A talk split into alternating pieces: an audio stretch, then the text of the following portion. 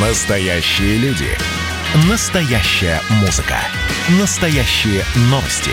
Радио «Комсомольская правда». Радио про настоящее. 97,2 FM.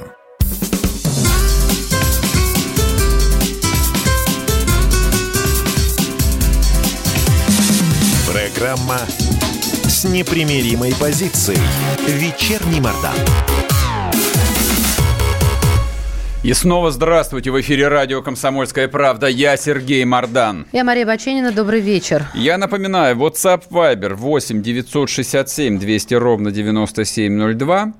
Почему я напоминаю? Потому что очень хотел бы, чтобы вы на этот номер писали бы сейчас именно свои комментарии, свое мнение, потому что тема с моей точки зрения очень неоднозначная. То есть вот сейчас пойдем по краешку, по краешку, по самому, чтобы не свалиться в 282 статью. И, наверное, порция ненависти, которую там мы получим... Это за национализм, да, что такое? Да, да, да, конечно. Она, в общем, превзойдет э, обычную норму, наверное, как количество фенола на Камчатке. А трансляция в Ютубе идет, можете писать там.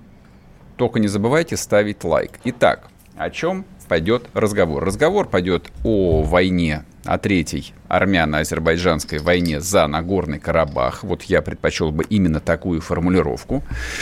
То есть война между Арменией и Азербайджаном за Нагорный Карабах. При всем при том, что Армения Нагорный Карабах не признает а, ни частью себя, ни независимым государством. То есть, ну, это такая одна из а, множества непризнанных а, республик и на территории бывшего Советского Союза, и вообще на территории земного шара. Тем не менее, вот война идет между вооруженными силами Азербайджана, которые, соответственно, в их логике пытаются освободить принадлежащую Азербайджану территорию, а армяне, включая там армию Нагорного Карабаха и военнослужащих, э, которые едут, я так понимаю, что и из Армении, то есть как бы вот здесь э, нету большого количества комментариев, чтобы можно было сделать однозначный вывод, с ними воюют. Вот такая война.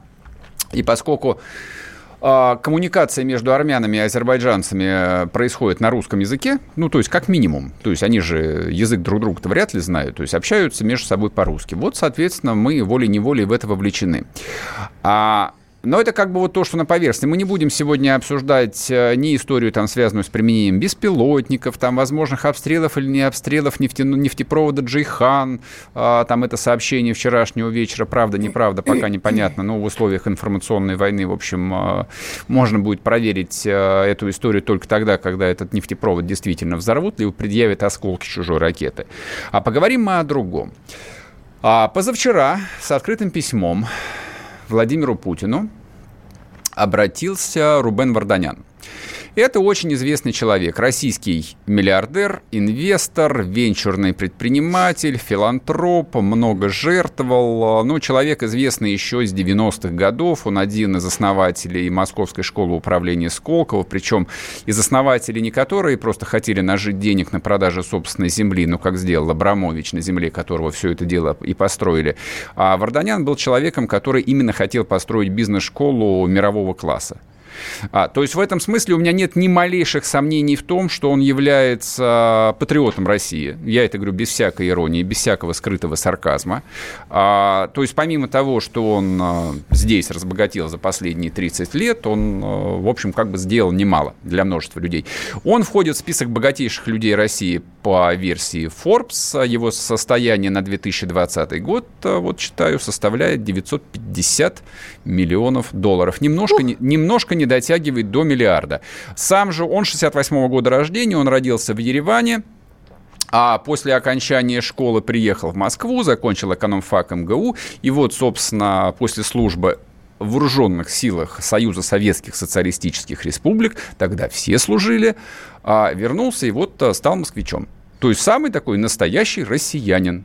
Ну, я сказал да, бы... это те, кого как раз Сергей сегодня и обозначил, как, э, ну, как бы разговаривая о Гергиеве, как нет, россиян. Нет, на самом деле я таких людей называю там русский предприниматель. То есть вот я даже как бы у себя в голове их не делю. И мне бы язык не повернулся назвать его армянским предпринимателем. Армянские предприниматели в Ереване живут, а он русский предприниматель. Да нет, это абсолютно понятно, не можешь вот не объяснять. Все. Это первое, доходчиво. это первое. Он, а, значит, обратился с большим письмом, я не буду его пересказывать. Кому интересно, можете прочесть про то, что там гуманитарная катастрофа, и Россия обязательно должна вмешаться. И, в общем, там повторена такая довольно обычная, там повторенная много раз тема про а, то, что армянам снова угрожает геноцид, о том, что это территория исторической Армении. То, что на самом деле, ну вот от нас как бы это довольно далеко, мы про это мало что знаем, мало что понимаем, и можем опираться, ну, только тут на свою какую-то личную эмпатию.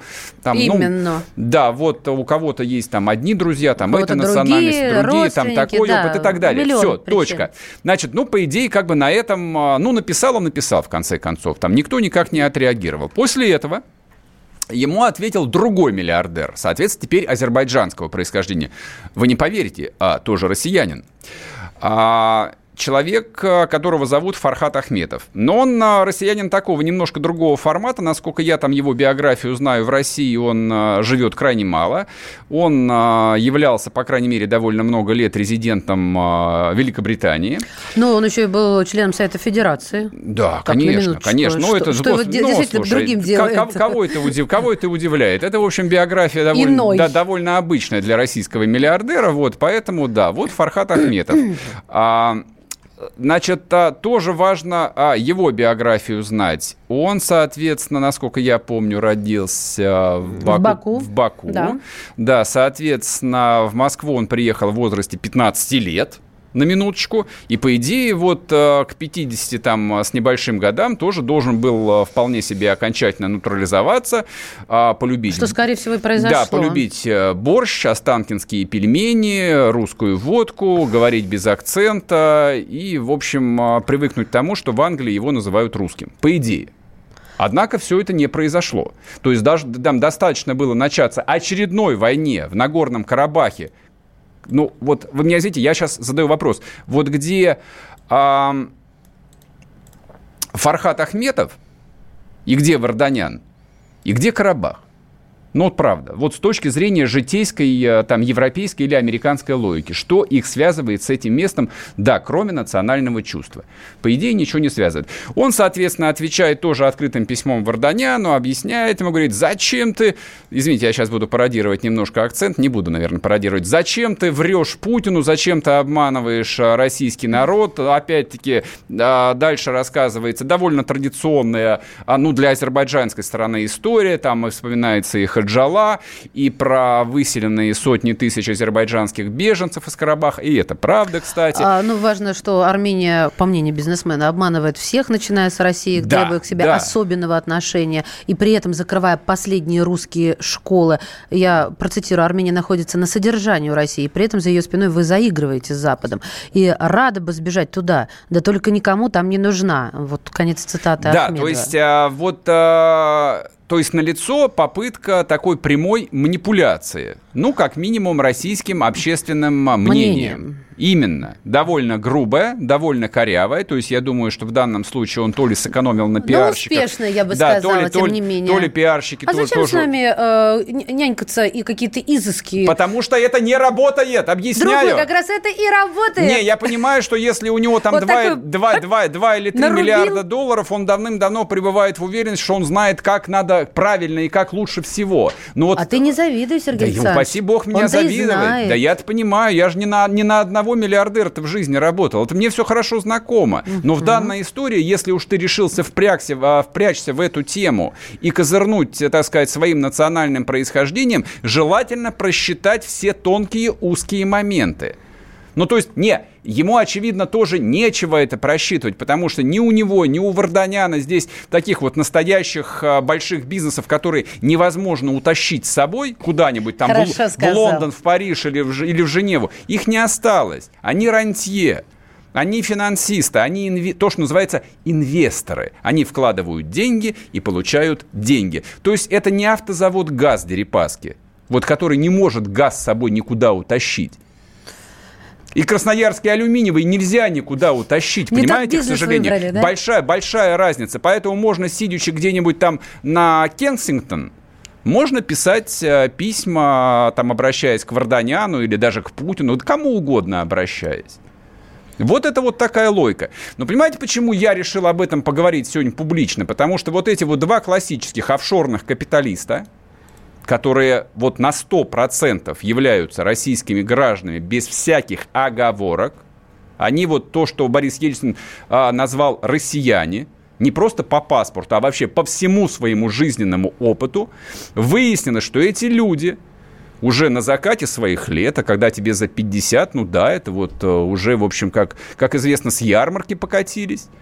Вот они в возрасте за 50 осознают себя прежде всего, приоритет в башке номер один. Один армянином, а второй азербайджанцем. И у меня вопрос. Вот понятие российского патриотизма, российской нации, оно вообще существует в природе?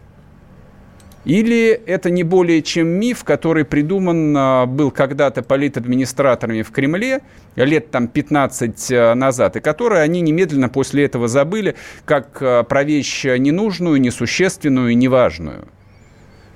Ну вот возникает история, простая, житейская, обычная постсоветская история очередного военного конфликта, и мы со всей ясностью вдруг понимаем, что люди, которые живут с нами бок о бок, исповедуют совершенно другие от наших ценностей.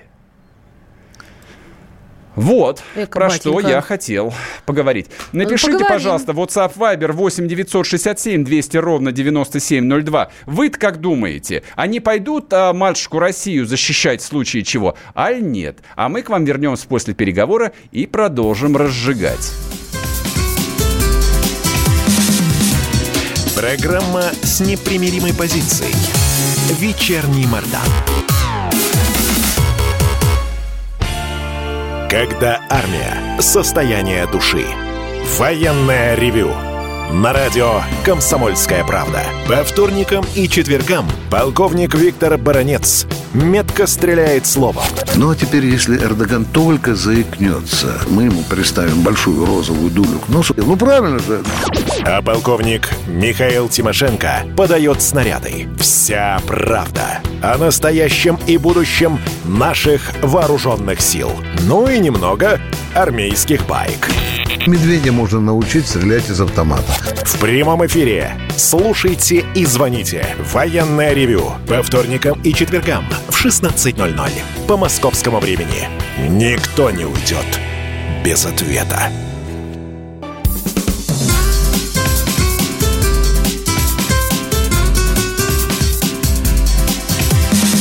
Программа с непримиримой позицией.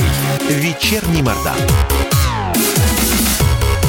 А, вслед... А, да, поздороваемся. И снова здравствуйте! В эфире радио «Комсомольская правда». Я Сергей Мордан. Я Мария Бачейна. Почему я так поторопилась и даже не дала Сергею поздороваться толком? Потому что вот э, слушают тебя люди, и уже мне в личку пишут, а, а мы говорим о Нагорном Карабахе, и о, об обрусевших э, и лояльных лик России, России, да, как мы сегодня обсуждали, э, и азербайджанцев, и э, армянах, э, пишут, а что, Сергей, Карабах, кто-то из них пойдет защищать? Защищать? Или, может, кто сыновей кто пошлет с автоматами? Делят бабки, сферы влияния набирают политические очки. Не-не, слушайте, нет, я совершенно не хотел про это говорить. Я же сразу говорюсь, война в Карабахе вот точно не, мо- не моя война. Я на нее смотрю примерно так же, как на революцию в Киргизии. Просто поймите меня правильно. И, условно говоря, там я понимаю, что это личный выбор и личная трагедия каждого человека, который идет туда воевать и с той, и с другой стороны, или отправляет туда своих сыновей. И много многие теряют там своих сыновей. Кто я такой, чтобы об этом разговаривать? О чем вы? Конечно, война – это большая беда, тут даже говорить не о чем. Я вообще говорю про другое. Я говорю про тот феномен, с которым сталкивается любое государство, в котором живет более одной титульной нации. Ну, то есть, как бы нам же на протяжении, ну, последних 30 лет точно, и при советской власти этого было еще больше, объясняли, что нет, э, в России нет никаких русских, а есть многонациональный народ Российской Федерации. Это по-прежнему записано в Конституции России. Единственное, что удалось за 30 лет там вымолить, о том, что появилось упоминание – о государствообразующем неназванном народе. Кто такой этот государствообразующий народ? Хрен его знает. Я понятия не имею. Но говорит он на русском языке. Ну, предположим, что это русские, допустим. Но, может быть, пройдет еще там лет 20, и в следующих поправках Конституции появится русский народ э, в Российской Конституции. Даже не про это сейчас речь. И тем не менее, вот смотрите, а мы, как а, люди, живущие на развалинах а, империи, в хорошем смысле этого слова. То есть мы жили в огромной стране, в которой, а, ну, к моменту распада, там, к июлю 1991 года жило 265 миллионов человек. Множество этносов, множество, на, ну, не, не наций, нации бывают только там, где есть государство, множество народов – десятки, может, говорили даже сотни. Вот когда я учился в советской школе, говорили, что более ста народов живут на территории СССР. Вот, часть из них разошлись по своим национальным государствам. То есть все государства, которые возникли по, так сказать, периферии России, стоят на платформе абсолютно четко сформулированного национального государства. Там пестуется как государственная идеология национализм. Это хорошее слово, кто не понимает. Национализм – это слово хорошее, нейтральное. Его используют там вполне приличные люди в Европе и в Америке. Это значит, что они э, там считают вот абсолютной ценностью существования, ну, допустим, там а, отдельного эстонского государства или отдельного азербайджанского государства, отдельного армянского государства. Люди это считают абсолютной ценностью, выстраданной, достойной того, чтобы ее защищать, и за ценностью, за которую можно не умереть при случае. У нас немножко по-другому, потому что вроде бы как Россия осталась обрубком той, той самой империи, и за границами, за государственными границами Российской Федерации остались жить десятки миллионов русских, вот, которых теперь даже русскими не называют, их называют русскоязычными. Подлее термина нет. Даже россияне, придуманные покойником Ельциным, менее подлый термин, чем русскоязычный. Это вот то, что хочется в глотку запихнуть сразу. Это десятки миллионов русских, которые разделены с нами. Они живут в других местах, и их по какой-то причине называют украинскими гражданами, которые обязательно должны вернуться в Украину и жить в мире. Да какого черта они должны вернуться в Украину? Ладно, отвлекся, извините, пожалуйста. Но в то же самое время на территории а, вот а, России матери, России родины, которая мать для всех, кто здесь живет, здесь живут люди самых разных национальностей. Есть так называемые автохтонные нации, которые вот испокон веков живут там, где они живут. Где-то есть национальные автономии республики, ну типа Татарстана, например. Вот, где-то их нет – где-то, ну, есть места компактного проживания людей, которые переселялись из разных мест. Ну, например, там немцы по Волжье были, да, их потом Сталин выселял, но многие, в общем, зацепились. И в Казахстане, и в России, и в Поволжье. Много живет армян.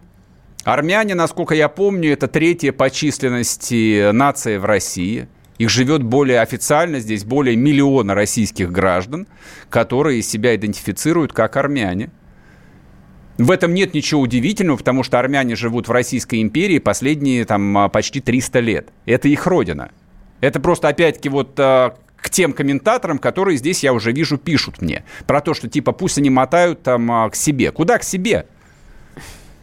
Они здесь живут, здесь могилы их отцов, дедов, прадедов и пра-пра-пра-прадедов. 300 лет умножьте на 4. Это 12 поколений. Это их родина. Но при всем при этом вот возникает совершенно парадоксальная история, которая, казалось бы, там этих людей, которые испокон веков живут здесь, вот, а нечто там а, плохое происходит там за 2-3 за тысячи километров, и они это воспринимают как а, свою личную беду. Я повторю вопрос, который я озвучил в предыдущей части. А нам что с этим делать? То есть мой вопрос, он сейчас сугубо практический. Вот смотрите, как бы если мы строим политическую нацию, а это вот заложено там в идеологии любого современного демократического государства, которое не, не строится на принципах крови или веры, ну, допустим, мы были бы там а, русским православным царством, как до 17 года. Все просто. Все, все подданные русского царя, невзирая на происхождение поскольку царь православный, все остальные православные, и есть еще и народцы. Пусть живут как хотят, если им позволено. Вот, нет, у нас все по-другому, у нас республика.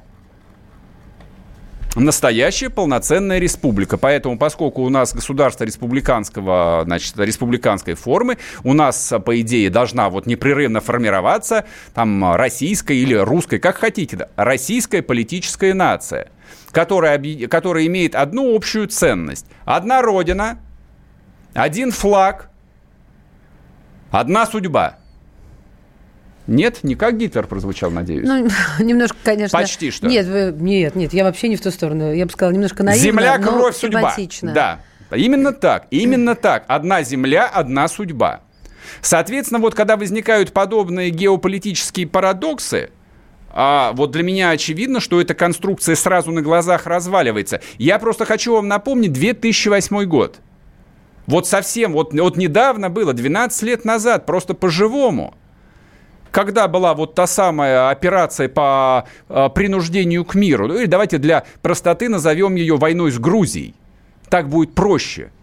Это была самая настоящая, настоящая, без зеленых человечков, которые без опознавательных знаков – а настоящая война с Грузией. Там было все с опознавательными. Где российская армия, да, навела порядок. Быстро, больно и обидно.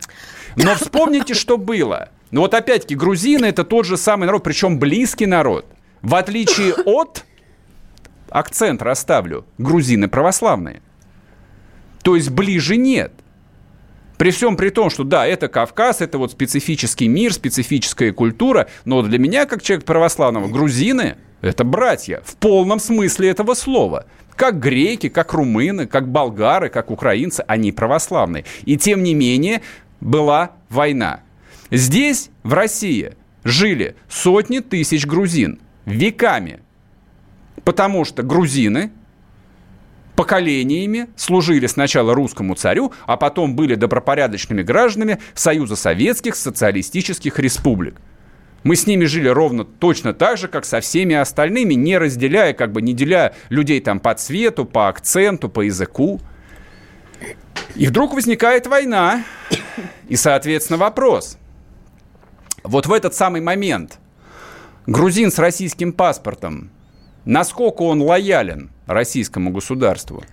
Он сядет за рычаги а, российского танка, который едет в сторону Тбилиси, или он развернет башню и будет стрелять по своим, а, так сказать, а, товарищам. Вы что думаете, это фигура речи? Ну, я вам напомню недавнее прошлое. Ну, посмотрите на историю. Вот, ну, у нас же поминают там того же Сталина, проклятого, который э, немцев по Волжье, значит, засадил в телячьи вагоны и отправил в Казахстан в 1941 году. Ну, посмотрите на лагеря для интернированных японцев Соединенных Штатов. Там тоже накануне 41 года жило, насколько я помню, полтора миллиона японцев. Они тоже в лагеря отправились. Ну, возможно, не так драматично, но решение вот такое. То есть в условиях войны государство принимает решение, исходя из очень простой логики.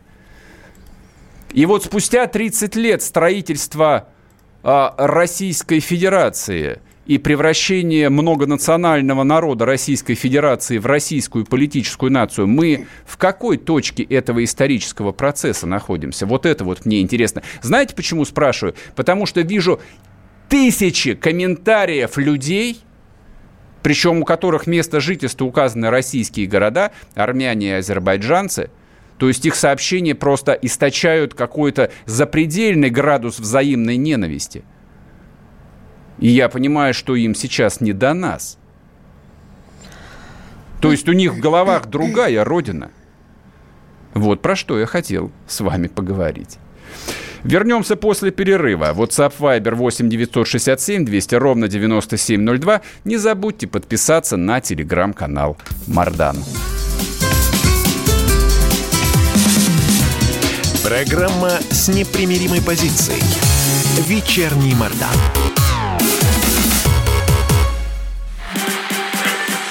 Общение, про обмен информацией, эмоциями. Миша, я не могу это письмо не прочитать. Вас приветствует город-герой Минск. Спасибо вам большое за вашу передачу. Слушаем вас всем цехом. Так, ну вот такой вот э, наш соотечественник из Пекина привет передает. Вот, э, но мы, с другой стороны, очень рады, что нас в Грузии слушают. Привет. Гамарджоба. Гамарджоба. Оттуда самые главные мировые новости у нас приходят. Мир стал плотнее, да, он стал более спрессованным. Комсомольская правда. Это радио.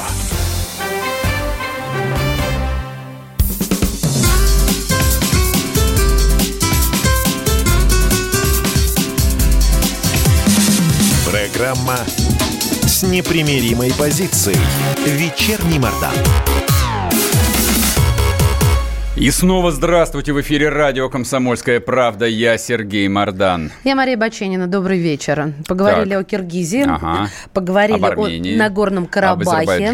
Да, ну теперь сами понимаете, Навального я вычеркиваю из списка, география все-таки, да? И э, куда нас приводят наши стопы? Правильно, Беларусь. Белоруссия.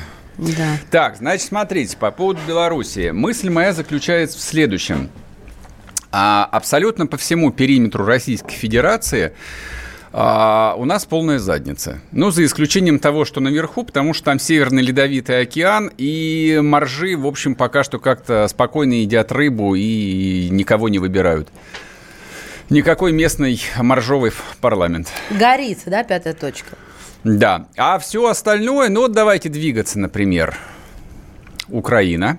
Прибалтику даже не трогаем. Это все, это, это люди за стеной, они одичалые. А, чем там все закончилось, кстати, в последнем а, они сезоне? Они стали нашими союзниками. Но они все погибли же, да? Да, нет. Нет? Нет. Ну ладно, не хорошо. Все. Тогда образ будет не очень Я полный. не помню, рыжий по... напишите мне, рыжий остался или погиб? Симпапуля. Значит, ладно, в Прибалтике живут одичалые, про них просто забыли. Все, мы их даже за людей теперь не считаем. Двигаемся дальше. А, украинцы. Ну, даже вот не буду лить чай на спину. Два Майдана, война в Донбассе. Вот. Э, Бабченко, сумасшедший сегодня, Аркадий, который бывший корреспондент московского комсомольца, написал, естественно, я, а я думаю, куда, куда пропал-то отец родной? Написал, что это Россия убила вот этих вот 28 курсантов, которые упали в этом э, старом самолете в Харькове. Да. А я все ждала, да. когда это случится. Все ждали. А что так долго-то? Все ждали. А вот потому что талантливый журналист должен был осмыслить. Mm. Он сказал, что если бы не Россия, то эти парни выбрали бы другую мирную профессию и пошли бы работать плотниками и на Я не сейчас знаю, хотела там, куда. сиронизировать, а у меня ирония сразу закончилась. Не, ну там, Это нет, такая там... дерзость крайней, э, крайней степени. Вот это клиника. Выше. Нет, это не дерзость, это клиника Но, уже. Это нет, это как бы я такая... Я стараюсь более так мягко, чем ты выражаться. Это смесь безумия и подлости. Она всегда дает совершенно поразительные комбинации. Ну, хорошо, что вот в руках у этого человека нету ни власти, ни оружия, поэтому он не может нанести прямой Еще бы было вред. понятно, если Ладно, бы он горевал, да, то это совершенно посторонний. Э, Украина. Люди, да. Это Украина. Белоруссия, про которую mm-hmm. мы сейчас подробно поговорим. Ну и двигаемся дальше.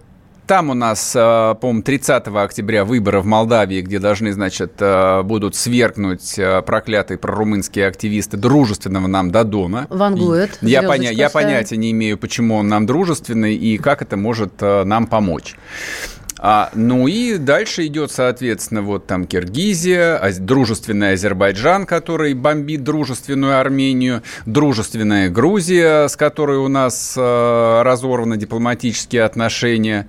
Кто еще? Напомни мне, с кем мы там дружим засос. Друже, дружественный Таджикистан. Вот, э, дружественный, э, господи, где вот это вот Ашхабад-то город, как их называют? Туркменистан. Туркменистан дружественный, да, да, откуда всех русских тоже выселили. Некоторое время назад и никто даже не икнул. Да, ерунда какая, господи, сколько там тех русских, что их жалеть? Баб ног нарожают, может быть, на материнский капитал. Вот, ну вот э, так вот все устроено. Ладно, Казахстан пока не трогаю, потому что совсем тут мне вот сейчас напишут, что я разжигаю там социальную и национальную ненависть. А ты разжигаешь, да. Да, я разжигаю, да. Казахстан-то у нас еще впереди. Ну, про монголов скажи нам еще что-нибудь. С монголами все благополучно. Все Во-первых, они 15-й республикой никогда не были, их называли 16-й республикой. Они, кстати, неплохо относятся к России. Вот.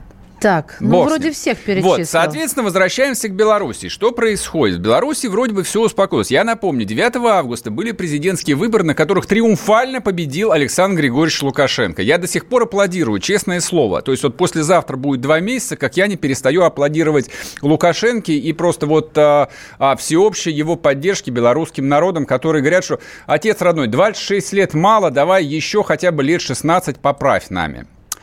А, это была, да, ирония. А все закончилось чем? Все закончилось тем, что каждые выходные на улице по-прежнему выходят десятки тысяч людей, которые не могут успокоиться, несмотря на... Это пункт первый. С ним как раз можно было бы смириться. В конце, в конце концов, у нас в Хабаровске тоже, в общем, ничего не прекратилось. Людей выходит мало, но осадочек у всех жителей Хабаровского края а после ареста Фургала, тем не менее, осталось. Неизвестно, в общем, каким боком и в какой момент это вылезет. А, но в Беларуси были применены ну, довольно такие проверенные, казалось бы, и идеально работающие политтехнологии под названием арест оппозиционных лидеров, либо высылка оппозиционных оппозиционных лидеров. Это всегда решало все проблемы. Всегда и везде, не только в Беларуси. В этом смысле Александр Григорьевич там не изобретал никакой велосипед. А потом, более того, какие претензии? Там что, кого-то расстреляли, что ли? В Беларуси-то? Да. Там что, декабристов, что ли, вздернули? Нет. Абсолютно гуманное европейское ну, государство. Сережина мантра. Да, да. С кафедры вещает. Потому что национальный лидер, он отец, а они его дети, он их любит. Ну, совсем невменяемых пришлось посадить, э, значит, во внутреннюю тюрьму белорусского КГБ. Прости, у меня их навер... такое У них наверняка хорошее питание. тебя и прижать к груди, чтобы да. утешить. Потом, Но это же, потом. Ты же сейчас шутишь, А других, да? нет, я не шучу. Какие шутки? Не время шуток. А других сказали, ну, слушайте, если вам здесь говном намазано, если вы не хотите жить в синеокой Белоруссии, вот, и есть самые лучшие в мире молочные продукты, сделанные из а, сухого польского молока, значит, мотайте в Польшу или в Литву. И они уехали. И там оказалось ничего не предвещало. Светлана Тихановская, господи, мирная белорусская домохозяйка, которая до сих пор не может связать двух слов. Но, как показывает, кстати, ее опыт, а десятидневный тренинг с хорошим коучером, даже из домохозяйки, делает настоящую леди. А ведь как-то они вначале говорили. И лидера. Вот это мои слова в самом начале. А вначале ты ей симпатизировал. Что я? произошло? Да. Я вообще никому говори... не, не симпатизирую. Не ты надо знаешь. нам тут. У нас все записывается. В общем, короче, я к чему клоню-то?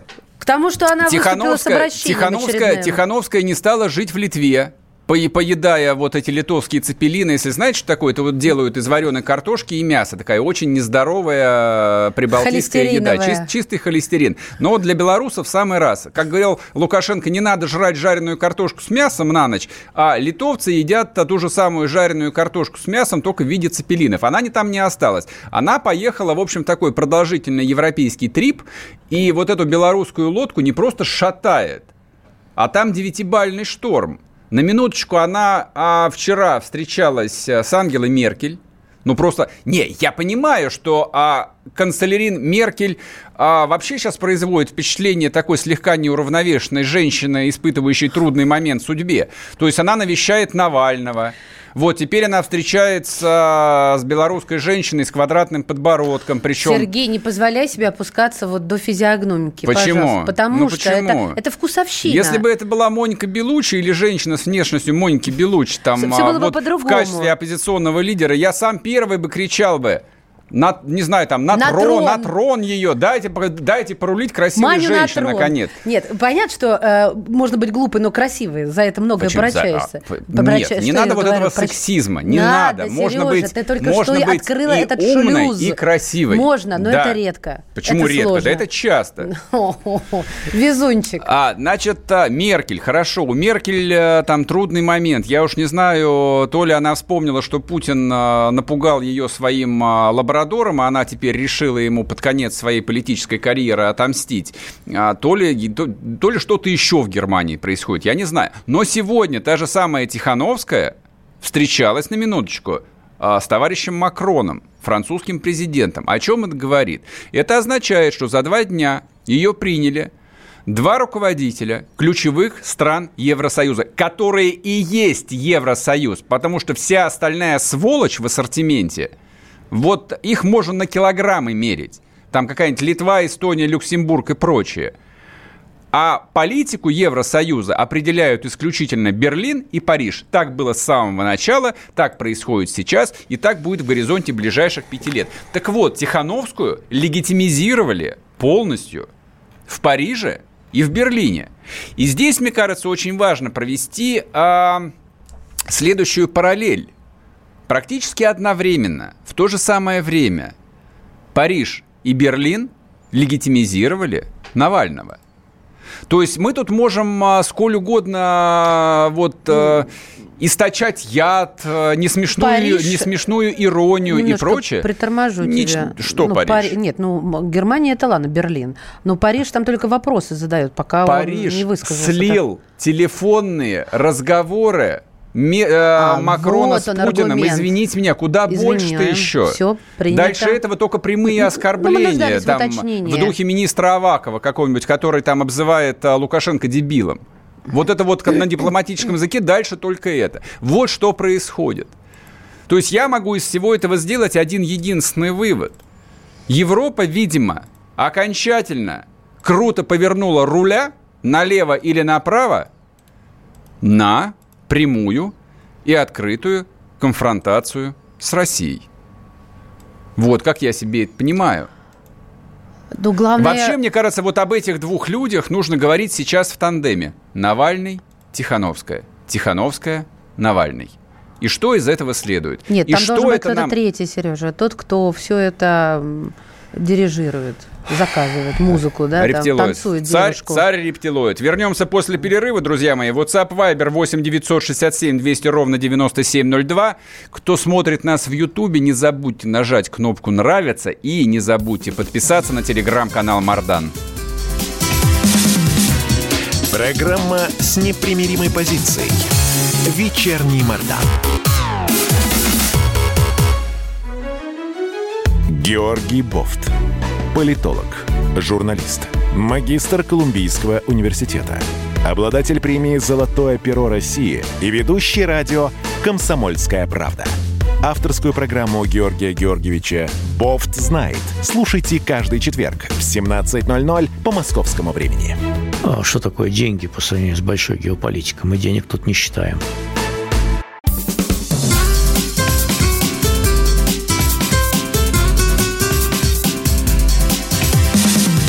Программа с непримиримой позицией.